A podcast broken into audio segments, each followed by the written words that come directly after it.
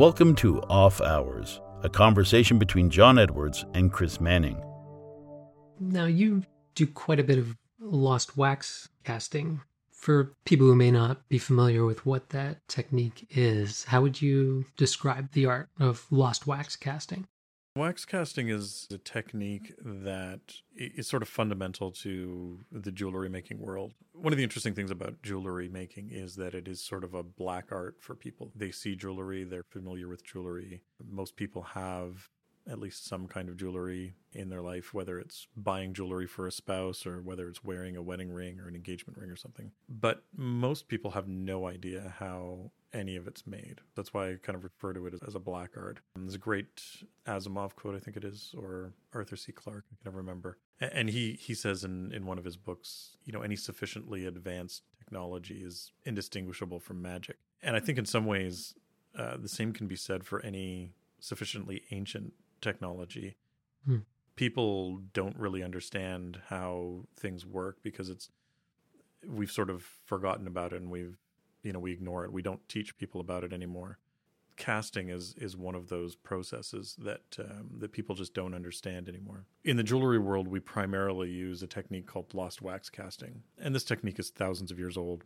And really, other than slightly more advanced materials, slightly more accurate ways of heating things and, and whatnot. The process hasn't really changed dramatically in that time. So with lost wax casting, you start with a master model of some kind. As the name suggests, it's typically made out of a wax. It started out being made out of anything that was essentially combustible. Something that you could carve and you could turn into the, the thing that you eventually wanted in metal. And you would carve it out of this combustible material. Once you have a model that you're happy with, you then wrap it in something that's going to be able to handle the high temperatures required first of all to burn out that original model and second of all be able to handle the temperature of the metal that you're going to be pouring into it because you're going to pour molten metal into it afterwards. Today we use an investment plaster like a plaster of Paris that can handle very high temperatures. Today, I make my models out of wax. I put them into investment plaster into a, into a mold, and then I burn out the combustible model. So in this case, the wax model, and leave a void in that investment plaster. Once the void is there, I can then pour molten metal into it and replace where the the model was with molten metal and i now get a perfect replica of that master model. Uh, one of the interesting challenges of it though is that as the name suggests lost wax. You're losing that wax. You're losing that model. If something goes wrong with the the cast you've you've lost that original model. Mm. do you have a favorite go-to wax? Not all waxes are equal and i would imagine you're not just going out into a field and grabbing some beeswax and, and using that yeah, most people when they think about wax, they think about paraffin wax or they think about beeswax uh, because that's what most people will have access to in their daily life. And and honestly, the wax that I use today, it's designed as a jeweler's wax, and for most people, it, it appears more like plastic than it does like wax. Uh, it's very very hard, and the reason for its hardness is so that it can hold detail. If you take a look at something like uh, beeswax, it's very soft, and it's very difficult to work in accurately because it is so soft. You can leave your thumbprint in it quite easily, which isn't ideal. But if you wanted to carve very, very fine detail in it uh, intentionally, it it's quite challenging. So, and even even something like paraffin is is very soft compared to the jeweler's waxes that we use. We use waxes specifically for the jewelry industry, and they they've been designed to be hard enough to to carve accurately but still be able to melt out sort of between 325 and 400 degrees Fahrenheit.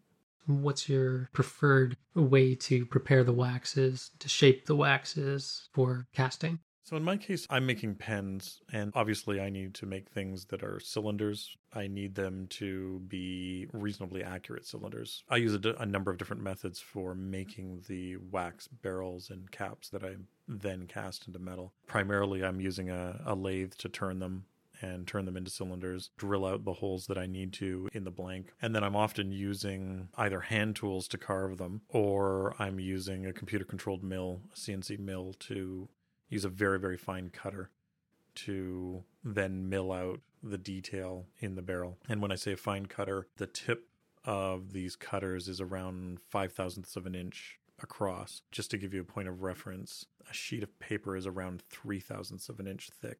So this is just slightly under the the thickness of, of two sheets of paper, and that's that's the tip of these cutters. So they're very delicate cutters spinning at, at high speed, and I can then use those to to carve out the very very fine detail that I want in uh, in the pen barrels and caps that I'm making.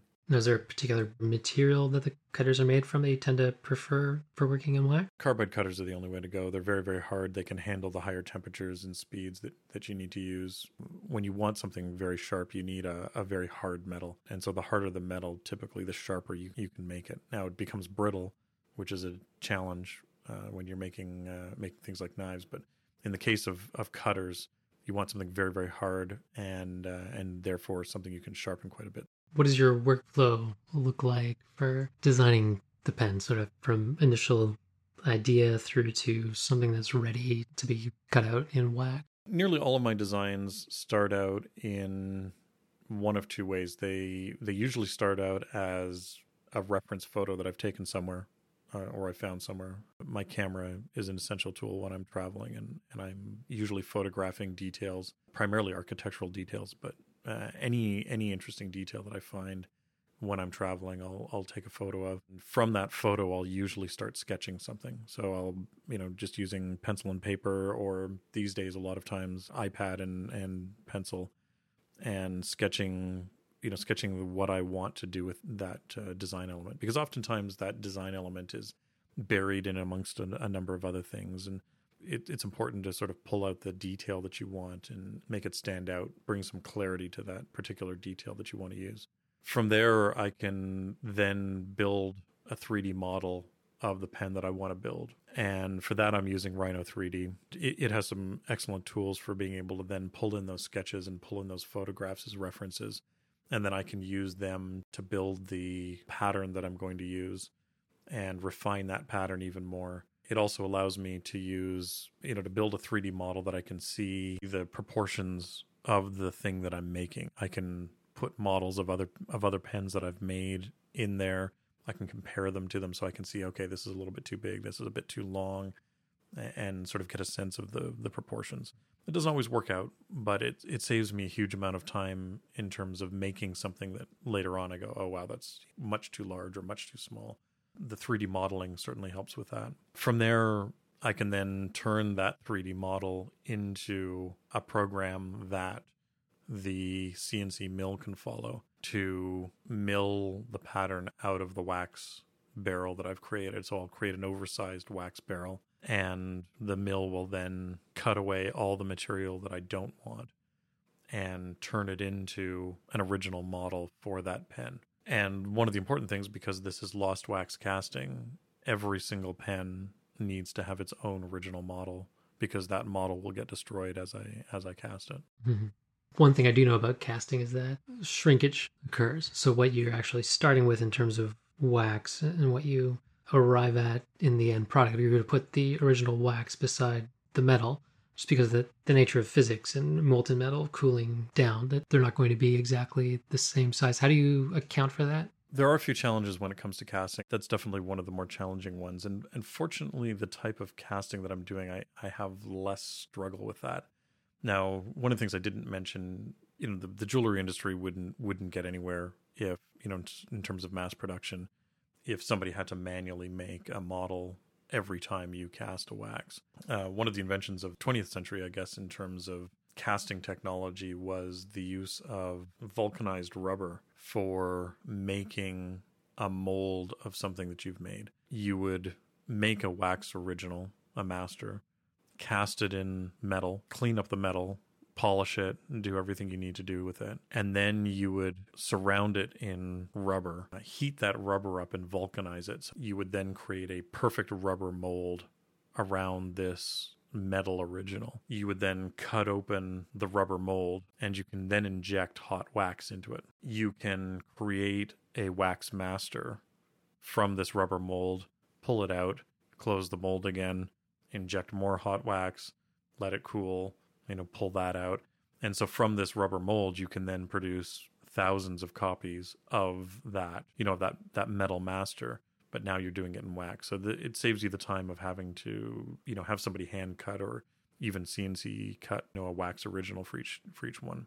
Mm-hmm. In in that technique, again, when you're mass producing for for jewelry, so a lot of the jewelry that you're going to see in in stores, you know, department stores or or in mall stores or whatever, most of the jewelry that you're seeing there was produced in that fashion. They made a they made an original, they cast it, they cleaned it up, they then made a mold off of that original, and then they're injecting waxes based on that. And when you're dealing with that kind of jewelry production, that kind of casting, you really have a challenge of, of shrinkage. So in that case, the rubber changes in size uh, as you're heating the rubber to vulcanize it and sort of melt it around that that original. You get some shrinkage from from that rubber. And then as you inject it with hot wax, that wax also shrinks as it cools. And so you get a little bit of shrinkage from that as well. And, and with that, you can, you know, depending on how good you are and what materials you're using, you try and use as low a pressure as possible when you're injecting the wax. You try and use, use as low a temperature as possible when you're injecting the wax. There's some room temperature rubbers that you can create, some silicons that you can use now for for making mold so you don't get a lot of shrinkage from the from the rubber so you can keep it down as low as maybe 3 to 8% shrinkage in a situation like that. Now, in my situation, that doesn't work out very well. Uh, there are a few challenges of injecting waxes uh, when you're when you're talking about the objects that I'm making. Uh, one is that they're quite long and narrow, and so trying to get the hot wax to fill that entire cavity is challenging. And then you also have problems of it's easy for that to distort because it is wax that you're injecting in there. It's hot wax and it's a rubber mold.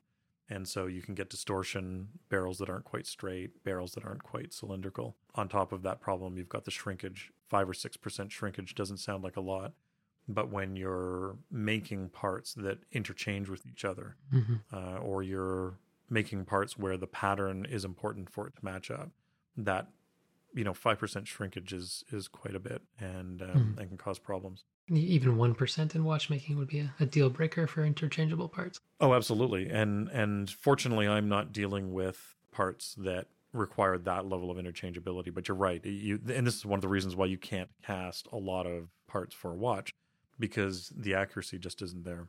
Mm-hmm. With the wax that I use, it is very hard. It is something that I'm machining and the nice thing is that I don't get any shrinkage from that wax because it's already been cast into its solid shape and I'm removing material from it. I don't get any shrinkage from it because I'm not heating the wax up again as I'm as I'm machining it. I'm cutting that that wax away. And fortunately between, you know, some experimenting that I did with the types of investment plaster that I use and the the burnout process that I use and things like that, I'm able to keep the shrinkage down to what's effectively nil in in my parts. The the critical dimensions for me come in threads. And so in your case in watches you're dealing with gears that have to interchange. A thread is really not that different in a lot of ways than a gear. There are tight tolerances in that you don't want the thread to be too sloppy and so you don't want it to be too loose but you also don't want it too tight otherwise it won't close up just like if you make a gear too mesh too tightly uh, it'll bind on you. And so the same thing happens in threading. You don't want a thread to perfectly engage 100% otherwise it'll never it'll never overcome the friction that you have in there and uh, and so it'll just bind on you. And so in a case like that if i'm working with a part that ends up being cast that needs a thread on it uh, so let's say, for instance, the interface between the barrel and the, the cap. There's a thread there that, that allows the two of them to thread together. I will actually cast that oversize as a solid cylinder. And then once it's in metal, once it's in silver, I will then turn it down to the final dimensions and thread it at that point. So instead of threading it in the wax, I'm actually threading it in the silver that I eventually cast it into and that's how I get around around dealing with any sort of problems, any sort of warpage or shrinkage or anything like that. For investments, do you have a, a go to investment that you, you prefer for casting silver? And does it change for other materials like palladium? In the case of silver, I'm using a product called Satin Cast 2000 from Kerr. It's quite good. It, it handles the temperatures that I need, the the temperature range that I'm working in quite uh, quite comfortably. It also handles the detail that I'm looking for. So of course, one of the things that you need to make sure is that if whatever you're using as your investment plaster, it's event- effectively the mold that you're casting into. And so if that material can't hold the the resolution that you need, you're going to lose that resolution. So if you think about the difference between a coarse sugar that you might use to decorate the top of some cookies and you compare that to icing sugar, which is very very very fine. You know, it's the same kind of thing. If if you tried using that that very coarse uh, material as your pattern, as your mold, it wouldn't hold the fine detail that the very very fine one could. And so when if you want to think about the the investment plaster that I'm using, it has a consistency very close to uh, to icing sugar. Uh, now, when it comes to other metals, the biggest issue that you get with other metals is the temperature that you end up casting them at. Uh, so, in the case of silver, I'm casting them, you know, sort of somewhere around 900 to 950 degrees Celsius, which I guess works out to around 1900 degrees Fahrenheit. Most gold you you end up working with is is cast in in a similar sort of temperature range. Once you get into uh, metal like platinums, palladiums, white gold, which often has palladium in it, those the temperature the casting temperatures go up dramatically. So in a case like that, you may be casting at 28 or 2900 degrees Fahrenheit. And so you need to use investment plaster that's very specifically designed for that. Otherwise, the investment plaster will break down and you'll then lose all your detail because the investment plaster is crumbled inside of the mold and, and you no longer have the accurate mold of what you're trying to trying to cast in there. And because of that, I don't actually do a lot of casting in in uh, the higher temperature metals. I'm not really set up for that. Do you ever run into trouble with air pockets in the investments, and what measures do you take to try and reduce any buildup of air pockets within the the investment? It's worthwhile talking a little bit about casting technology and how the you know I'm I'm I simplify it by saying well you're pouring the metal into the mold and it goes a little bit beyond that because of course if you just try pouring the metal into the mold it, it won't you will have air pockets in there and you'll have uh, you'll have problems it won't fill that that entire void uh, in the mold. There are a few ways you can deal with it. If you're dealing with very large scale casting like um, let's say you're casting a large bronze you would use effectively gravity and the mass of the metal above it to drive it down into the into the mold. So if you're you have to keep the the mold at a high enough temperature and the metal at a high enough temperature that it will stay molten long enough to sort of fill in all those gaps uh, but of course, when you're dealing with precious metal, that becomes impractical. You know, we don't want to we don't want to pour 500 pounds of gold at a time. So the trick on a small scale is to then to then simulate that you know that gravity and that mass. And so there's a few ways of doing that. Traditionally, you know, jeweler would have probably used uh, sling casting. And so the idea in sling casting is that you have your small flask and it's tied to a leather thong you know, chain, whatever, whatever you have, rope. And the lucky guy gets to stand in the middle and he's going to then spin the, you know, the, the flask around. And the unlucky guy is the one with the, the crucible with the molten metal in, and he pours it into that flask and then ducks basically while the person then in the center then swings it around as fast as possible and you basically using centripetal force generates the the force to drive all the metal down into those pockets now, I say the unlucky guy on the outside uh, because the reality is that sometimes the bottom of the flask blows out and you then have molten metal spraying everywhere. Or the guy in the middle lets go of the sling, you know. Well, yeah, the guy in the middle lets go of the sling. That doesn't, you know, or the rope breaks or whatever. All sorts of potential points of error. Yeah, so the the guy in the middle doesn't have to worry about any of that because, of course, he's in the center, and so it's the the uh, you know it's always going to move away from him. So he's, you know, he's pretty safe. A lot of places that do casting today, especially small scale casting, still use a similar method. Uh, so nowadays, when you go into your your dentist and you need a um, you know cap done on your on your tooth or whatever, it's just as likely that they'll uh, mill it you know out of a solid block of porcelain or something like that. Like they'll use a CNC mill to to mill it out of a piece of porcelain. But even even a few years ago when people were getting metal molds or metal um, uh, caps and, and whatnot done on their, their teeth. Those would be cast at a, a dental technician's, and, and those dental technicians would be using sling casting effectively to do it. And in this case, instead of having you know somebody stand in the middle of the room and, and sling the, the, the flask around, you would have a centrifugal casting machine, which is essentially an arm mounted, you know, around a, a point of rotation and heavy duty spring that would sling it around. And so you would pour your molten metal in and then, you know, knock the lever and it would then go spinning around a couple of times. And that, that centripetal force again uh, from the spring would be enough to, to drive all of the metal into that mold. Now, obviously today you know it's it's much safer there. You know you put a you put a, barrier around the outside of it so that if something happens and the mold blows out the bottom of it or whatever you don't have molten metal spinning you know flying across the shop.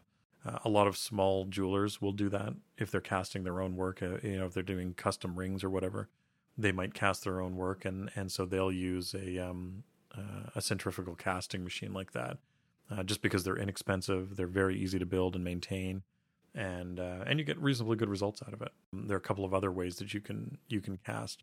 Uh, in my case, I use a vacuum caster, and and when you start getting into industrial level casting, places like let's say Rio Grande, uh, who are casting their own findings and whatnot, they're using large vacuum casting setups, and there are a few there are a lot of advantages to vacuum casting setups, primarily in that you can uh, you can get that very very fine detail and fill those molds easily uh, on a much larger scale flask. If you imagine with a centrifugal casting setup or a, um, a sling casting setup, if you have a very large flask, you then have a lot of mass and a lot of inertia flying around, which then becomes dangerous to deal with. Uh, in the case of vacuum casting, you don't have anything flying around; it's it's sitting there inert. And so, in the case of my setup, I have a casting machine with a crucible at the top that heats the metal. It has a graphite crucible, so the graphite can handle the temperatures we're talking about. There's a graphite plug that sits in the bottom of it. Below the crucible is the chamber with the flask in it. I use a vacuum pump to draw the oxygen out of there and you know the atmosphere out of it. Between gravity and the vacuum, when I pull the plug on the bottom of the crucible, the metal then goes tumbling down into the flask. Gravity obviously pulls it down, and then the vacuum also pulls it down, and it pulls uh, pulls any gas or any um, you know any atmosphere out of that that flask. So why graphite? Uh, graphite's reasonably inexpensive. It's easy to make, and it handles very high temperatures well. Uh, it doesn't break down easily with temperature, so I can reuse a graphite crucible many many times over and not have to replace it. Of course, one of the things that you want to try and do is um, is reduce the consumables uh, in something like that, where you're you're constantly doing it over and over again. Uh, the casting machine that I have is designed for low volume production casting. I can cast kilo of silver every 12 minutes or so. You, if you imagine you're, let's say you're a small shop and you're setting up to do a dozen flasks uh, once a week, and you know each of those flasks is somewhere around a kilogram of, of silver. You don't want to have to replace that crucible constantly. Uh, you want it to be able to last. So graphite happens to work well. You know it's it's not horribly expensive when it comes to replacing them. The current market rate for silver you could you could burn through a good chunk of coin pretty fast uh, casting a kilogram every 12 minutes. Yeah yeah you certainly can. And, and it'll do i think it's like 890 grams of gold every every sort of 14 or 15 minutes. So yeah, you can um, you can spend a lot of money on uh, on on material if you're if you're casting in volume. At some point in the future, we'll I'm sure we'll talk about uh, some of the rapid prototyping technologies that are out there, and you can use um, there are laser sintering devices now that that actually fuse metal powders together in um, in printing and um, a gentleman I was speaking to at the um, Santa Fe Symposium last year, he has a, a platinum laser sintering device, and they fill that. I think he was saying, is it six kilos of platinum per printer? So you start start doing the math on that, and and just to be able to do a basic print, you realize just how much money you need to spend on on materials. So uh, yeah, one of the problems in the in the jewelry world is that your your raw materials are quite expensive and uh, and mm-hmm. it, it adds up pretty quickly. Yeah, I'd imagine to keep one of those laser sintering machines going, you'd need some like quarter of a million to half a million dollars worth of precious metal powder sitting there in, in a, a tub. Yeah, unfortunately, I don't. I don't have to deal with quite that much metal, but uh, mm. you know, the just just to just to do a basic cast of of my pens. Now, I'm not I'm not going anywhere near the full kilo, uh, but still, you know, you need you know you need sort of four or five hundred grams of of material just to just to cast a basic flask because you do have a sprue that goes down the center of it that carries the metal to all parts of the of the flask, and um, you know that takes up two or three hundred grams of silver, and then each of the pen barrels that you've got in there, you know, they may be, you know, they may end up weighing somewhere in the order of forty or forty-five grams each, and then you know you've got a half a dozen of those in a flask. So it doesn't take long before you, you know, before you start putting, uh, you know, five or six hundred dollars worth of metal through a flask just to do a basic cast. Hmm. Now, in, terms of optimizing material usage, do you use any software or run any like specific gravity calculations to calculate the weight of, of what you're machining in wax before you, you go ahead and cast it? So one of the the nice things about the, the modeling tools that I use is that I do have the ability to generate volume measurements from the model. So I can tell from, you know, in the software, okay, this is going to to be, you know, X volume. Uh, one of the interesting things about the wax that we use in the jewelry industry is that it has a specific gravity of one. You can weigh the wax and then multiply it by the specific gravity of the metal you're working in. So in my case, let's say the wax is is one, the silver is let's say 10.3. If I have 10 grams of wax, multiply it by 10.3, and I'll end up with 103 grams of silver is how much I need to be able to do the cast. So it's it's quite simple for me to be able to figure it out. Mm-hmm. So is this something that you keep in mind throughout the modeling process, or do you just kind of let your creativity run free uh, and worry about it at the the end of the day and just make sure that things are priced accordingly to, to cover costs? I, I can effectively make any size or shape of pen that I want, but the human hand is only you know has there's only so much variation in the human hand between people even someone with a small hand versus a large hand there isn't a huge amount of variation in there and so you need to sort of work within a set of parameters that that makes it comfortable you can't make it too narrow or else it's uncomfortable to hold it's it's too you know your hands cramp up holding it you can also can't make it too large otherwise you feel like you're holding a you know a toddler's um, you know crayon where it's it's you know an inch in diameter and it, it, it feels weird. You you don't have any fine control over it. Um, so when it comes to sizes, there's sort of a range of, of sizes that I work in, and then on top of that, there's also weight. And you don't want something that's too heavy. You don't want something that's too light. As I mentioned in episode one, uh, balance is also important. So you need to make sure that the mass of the barrel is closer to the to the um, the nib where you're writing, so that it tips forward a little bit and it and it writes against the it pushes down against the page. And so as I'm as I'm modeling it now, some of this is just through experience, and I know, okay, I know that the the wall thickness has to be roughly this much so that it casts properly. Uh, you know, I know that once I start getting up into a you know past a certain weight, that it'll become uncomfortable for people to write with. You know, some of it's experience, some of it's uh, some of it's experimentation and saying, okay, this, you know, casting different sized pens and saying, oh no, that's way too heavy. I, you know, nobody's gonna ever gonna want to write with that, or uh, it's too light and so it's uncomfortable for for some people or for the size of pen that it is. So it, it is something that I have to think about through the process. But fortunately, I've been doing this long enough now that I don't really have to. I don't have to think about it a lot. I know sort of what the acceptable range is, so I know if I've gone over that, then it's I have to dial it back and, and figure out a solution. And then of course cost becomes an issue, right? If you know the so the the heaviest pens that I make are are somewhere around um, just shy of hundred grams, just a little over over three ounces. You know, you start dealing with with precious metal costs. Well, you make something that's twice that weight, you know, all of a sudden the, the metal cost goes up dramatically when you're dealing with silver and gold. Uh, so that that is something that you have to you have to be conscious of. You don't want it to be to be too heavy, or or otherwise you you know nobody will be able to afford the pen. You mentioned the hazard of investments blowing out. Do you know why an investment might blow out, and what sort of measures a person could take to guard against that? There's usually a few different reasons why your flask ends up uh, ends up breaking apart, and they are certainly things that you can you can do to avoid them. So the first is overheating the investment plaster. When you're when you're mixing up the investment plaster, you're you're mixing it with water, and then of course you don't want that water in there when you're casting. If you pour 1900 degree metal into something with water in it, that water is going to flash and turn into steam and then of course that molten metal is going to come straight back out at you because you're you know the, the the steam needs to expand so much. So you need to dry that that investment plaster and that's part of the burnout process is that as you're as you're burning out the wax as you're melting that out the bottom you're also driving off the water that's in the investment plaster. And then to allow the investment plaster to handle the temperatures that are required for the the molten metal you need to essentially activate it. You need to, to harden that that investment plaster and in the case of the plaster that I use, that happens at around 1350 Fahrenheit.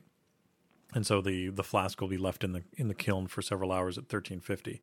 Now, if you go too high with that temperature, then the investment plaster starts to break down.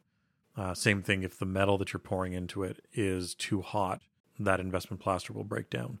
If you don't bring the investment plaster up high enough in temperature, then it's not strong enough, it hasn't set properly, and it will also start to break down. Uh, so that's one of the things that you can do, and that's effectively from a chemical point of view. Uh, you can you can change the way that it works um, to you know by by changing the way that you heat the the investment plaster as you do the burnout. The most common way that people have failed flasks is by not having enough investment plaster between the bottom of the metal where that where the metal's going, so the mold that you're making, and the bottom of the flask. Uh, if you imagine um, let's say having a having a barrel with a you know with a very very thin bottom on it, and you put too much force on the bottom of that barrel, it's very easy to break through it.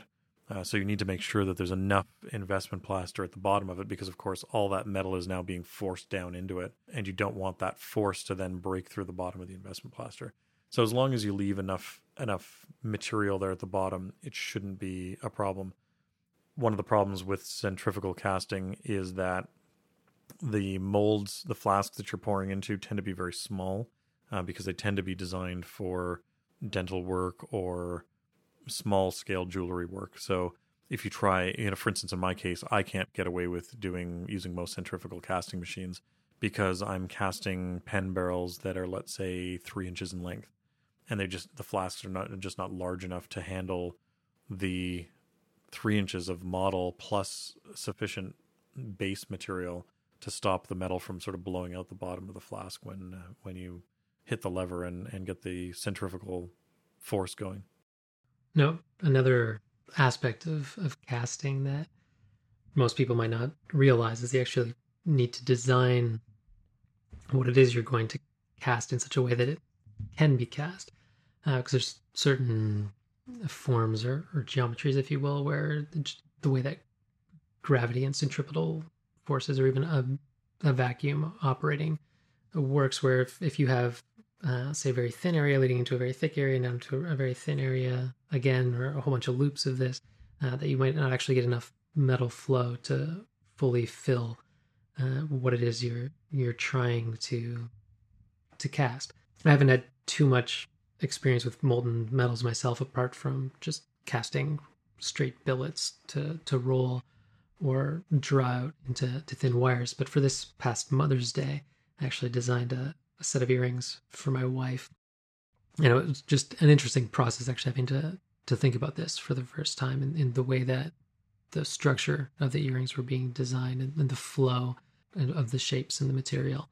Um, just working back and forth with a, a friend of mine on that who, who's a jeweler and just getting to the the end result there and just having to think through that whole process opened my eyes a bit that way as well.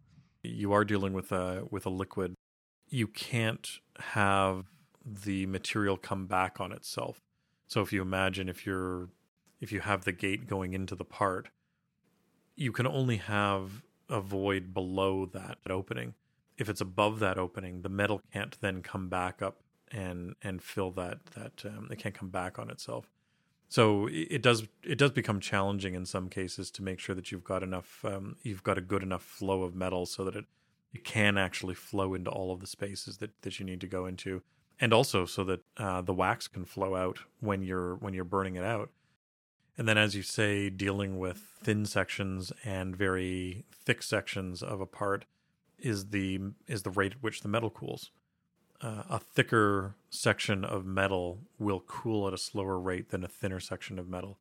And so, if you have a very very thin section and you're trying to feed all this molten metal into a large a large heavy heavy part of the the casting, uh, that metal will will basically freeze in the thin section and you won't get a full a full fill. If you if you look at the overlay pens that I do, those often have very very thin sections and they have they have intricate patterns and one of the challenges that I that I struggle with when I'm casting those is getting the metal to fill all parts of that lattice work um, so that the the metal doesn't freeze before it's filled the entire the entire thing. And I should mention that one of the reasons why I I started casting my own work is that uh, it is challenging and it has it needs different temperatures of the flask and different temperatures of the metal to cast properly, and they're sort of outside of the norms of what most um, most jewelry casting houses use. While they're certainly capable of casting them, it would be very difficult to put my work into the same flask as, let's say, some standard wedding rings or engagement rings where they're much thinner, they're much smaller, and so you you can't cast very heavy, thick objects in the same flask as something that's very very light and very thin. Um, they they need different uh, different metal parameters when you're when it comes to temperatures. So that that's one of the reasons why I ended up ended up casting my own work. It's uh, it was difficult to find casting houses that were willing to do the extra work to cast just for me. Another way I'm for kind of dealing with flow issues within a a cast is to build in extra channels. It's kind of like what you would see as a, a support material in a, a 3D print. Uh, but rather than for a 3D print, it's a, an extra channel for molten metal to travel through to, to fill a certain area or to exit through or to pass on to another object. Yeah. Yeah, that's called a gate. And so the, the gate connects from the sprue into the model itself. And and sometimes those are for casting are for carrying metal in and sometimes they're for allowing gases to void out of the out of the part you don't want those gases in the uh, in the model that you're uh, that you're casting and so sometimes you end up with extra well you're always going to end up with extra material around the the part itself that you then have to cut away and and so sometimes that's a challenge as well because you then need to be able to attach those to the model somewhere that it's not going to affect the the pattern that you you've put into your model, uh, because of course anything that you anything that you that you put on there is going to obscure the pattern underneath. Uh, so that that certainly is a um, is a challenge. Yeah. So you want to keep that sort of thing to as much of a minimum as you can to effectively minimize post processing and avoid messing up your your patterns. So the parts that I make always have places on them that will have smooth surfaces that I can then attach the gates to, and that way, uh, when I'm casting, I have somewhere to to cast into, and it's not going to affect the the pattern at all. Now, one of the other challenges that you end up having with um, with cast materials is porosity. Yes, that's what I was going to ask next. Porosity is a problem where the the metal isn't as dense as you want it to be. It could be because of gas. It could be because of um, um, you know because of voids. It, you know the metal just doesn't get um, doesn't fill as as much as you want, and so porosity can be a huge issue that you have to fight with. And again, that it comes down to having the right parameters when you're casting, and that's primarily to do with the the temperatures, uh, because the flask temperature itself is important. If it's too hot, then the metal doesn't cool fast enough. If it's too cool, then the metal cools too fast. Um, the metal temperature itself. Uh, most people think of of a metal, uh, you know, as liquid as being sort of it's either a solid or a liquid. You think about water, for instance, and water it's either frozen as ice it's liquid as water or it's boiling and it's turning into a gas. Uh, when you're dealing with when you're dealing with metals, something that becomes more obvious is the fact that the the temperature that something starts melting at is not necessarily the temperature that it's liquid at.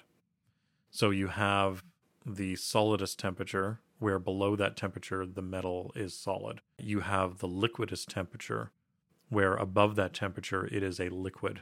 In between those two temperatures, it's sort of an in between. It's uh, think about slush, for instance. Like you buy a slushy, and it's not really ice. It's not really solid, but it's also not really water. It's not a liquid yet. So there's that slushy stage in the middle.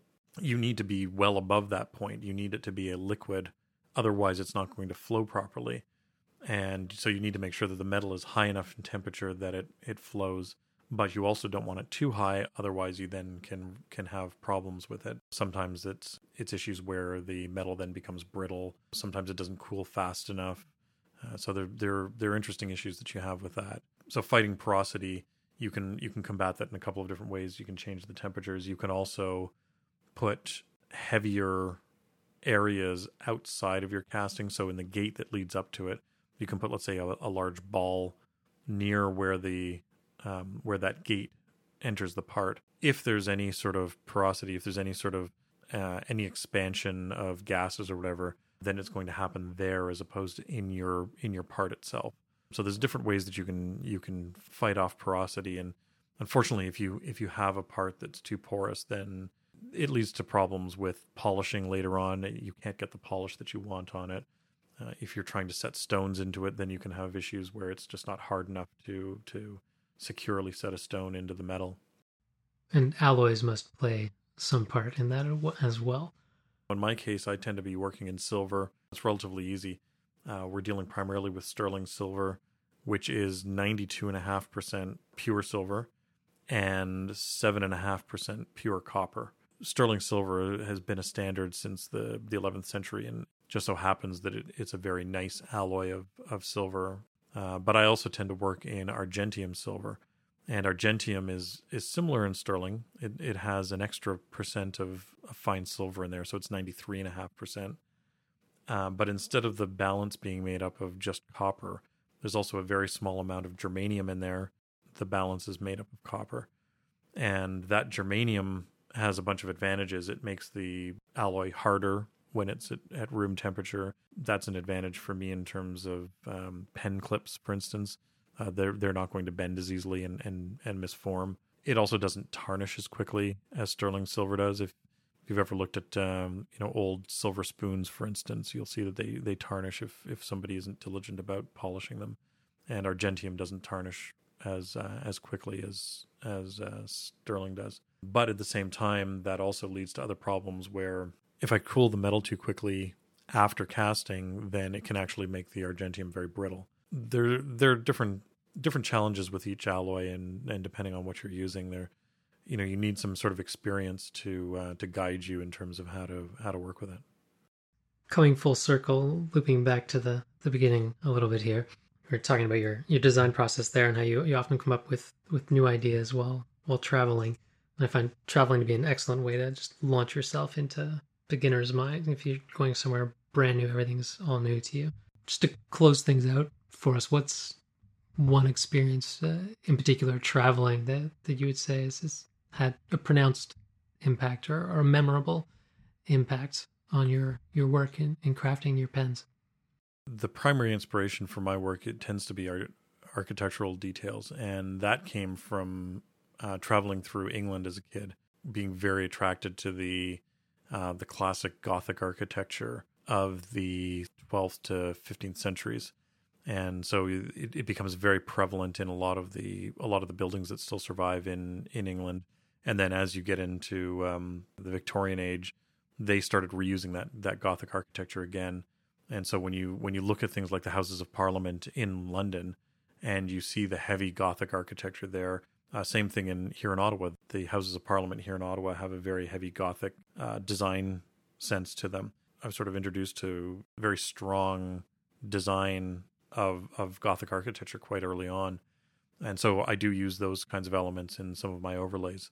Uh, I think most recently, the heaviest influence of, of a culture that I wasn't familiar with was from a trip that we did to India in 2012. I, I wasn't familiar with Indian art or architecture at all before uh, before I went on that trip. So for me, it was quite eye opening. I I had no experience with it at all.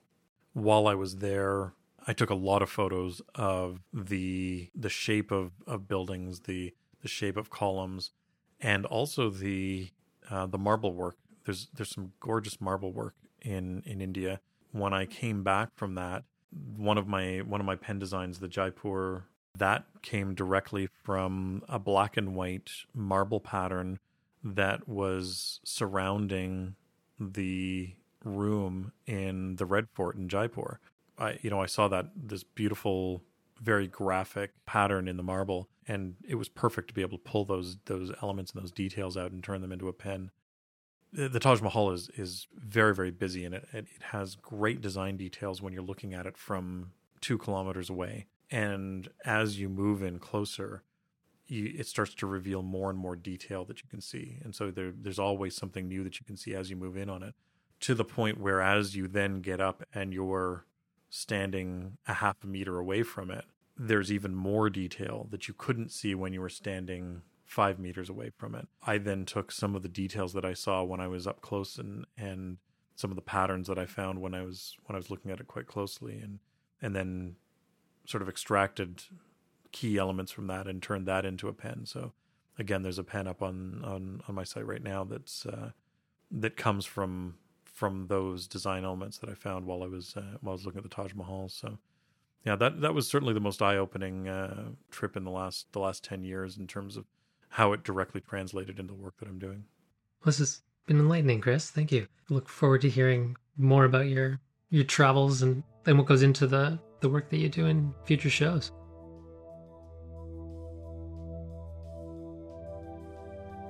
Thanks for listening to Off Hours. You can find detailed show notes at offhours.show. If you'd like to keep up to date with the show, follow us on Twitter at Off Hours. John can be found on Twitter at Under the Loop, and Chris can be found on Twitter and Instagram at silver underscore hand.